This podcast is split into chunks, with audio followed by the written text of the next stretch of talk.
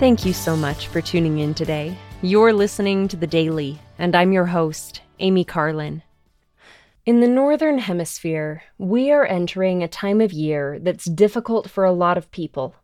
As the fall days get shorter, we have the holiday season to look forward to. But once Christmas passes, the short, dark days of winter can feel oppressive for many of us. The worldwide pandemic has exacerbated depression and anxiety as we have distanced ourselves from loved ones in order to protect them and ourselves from the coronavirus.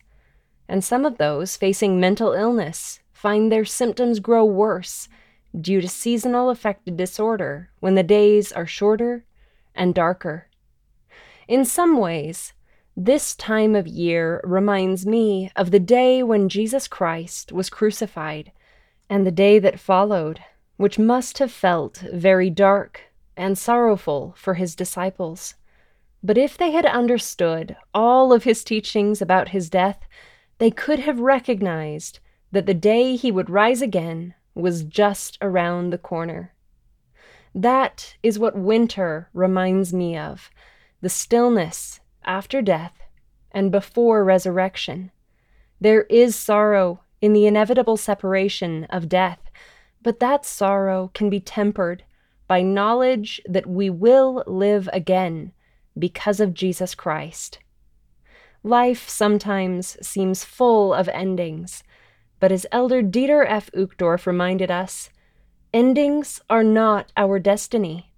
The more we learn about the gospel of Jesus Christ, the more we realize that endings here in mortality are not endings at all. They are merely interruptions, temporary pauses that one day will seem small compared to the eternal joy awaiting the faithful. Christ rose again, and the winters of life are ended when spring comes again with the earth renewed and awakened. Because our Savior rose again, so will we. Thank you again for listening today. The Daily is brought to you by The Church of Jesus Christ of Latter day Saints.